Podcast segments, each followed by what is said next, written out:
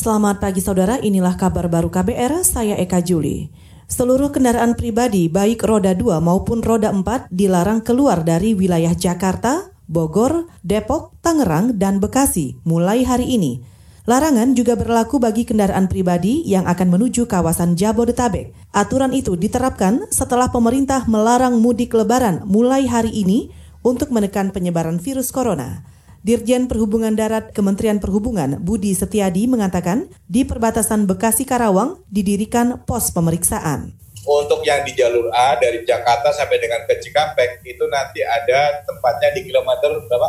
Kilometer 31 di Cikarang Barat. Nanti di sana memang ini terpaksa kita di main road karena masyarakat yang nanti keluar Jabodetabek akan dibelokkan ke kiri untuk masuk ke kota Karawang kemudian kembali ke arah Jakarta. Itu tadi Dirjen Perhubungan Darat Budi Setiadi. Kementerian Perhubungan mengecualikan sejumlah jenis kendaraan yang boleh keluar masuk kawasan Jabodetabek. Di antaranya angkutan logistik dan barang, kendaraan pemadam kebakaran, ambulans, mobil jenazah, kendaraan pengangkut obat-obatan, dan transportasi petugas kesehatan. Sehari sebelum larangan diberlakukan, kepolisian mencatat ada 44 ribu kendaraan keluar dari wilayah Jabodetabek. PT Kereta Api Indonesia menghentikan sementara pengoperasian 70 kereta api lokal dan kereta jarak jauh mulai hari ini. Juru bicara PT Kereta Api Indonesia, Eva Hairunisa mengatakan, bagi masyarakat yang terlanjur membeli tiket mudik, maka PT KAI akan mengembalikan uang tiket 100%.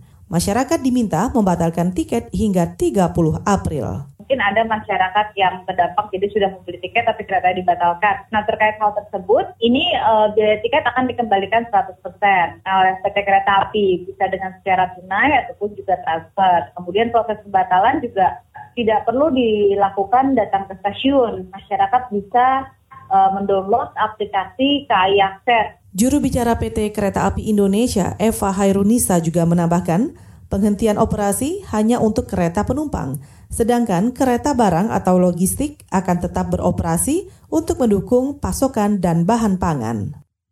Saudara, kebijakan Menkumham Yasona Lauli terkait asimilasi bagi 37 ribu narapidana se-Indonesia digugat ke pengadilan. Kebijakan itu dinilai memicu keresahan baru di tengah masyarakat. Gugatan diajukan sejumlah LSM seperti Yayasan Mega Bintang, Masyarakat Anti Korupsi Indonesia, serta Lembaga Pengawasan dan Pengawalan Penegakan Hukum atau LP3H.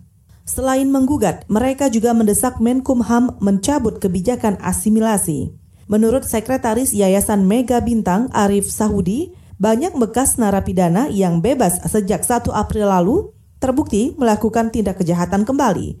Akibatnya, masyarakat mengeluhkan kondisi lingkungan yang semakin tidak aman, Kemarin, gugatan terhadap kebijakan Menkumham Yasona Lauli itu sudah didaftarkan ke Pengadilan Negeri Surakarta, Jawa Tengah.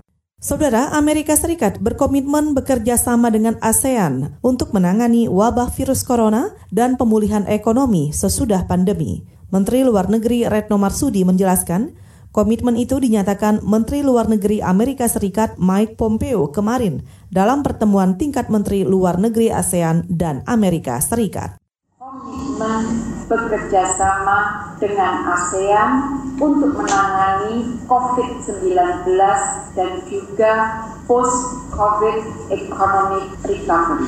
Komitmen ini antara lain diterjemahkan atau diwujudkan dalam bentuk antara lain teman-teman keberadaan para ahli Amerika, expert Amerika, expert CDC di negara-negara ASEAN termasuk di Indonesia.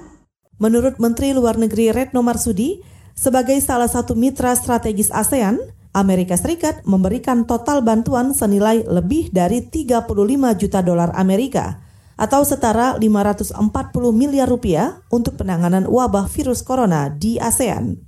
ASEAN dan Amerika Serikat juga sepakat untuk mengadakan konferensi video antara para ahli kesehatan pada 29 April mendatang. Dilanjutkan 30 April, pertemuan virtual antar Menteri Kesehatan ASEAN dan Amerika Serikat.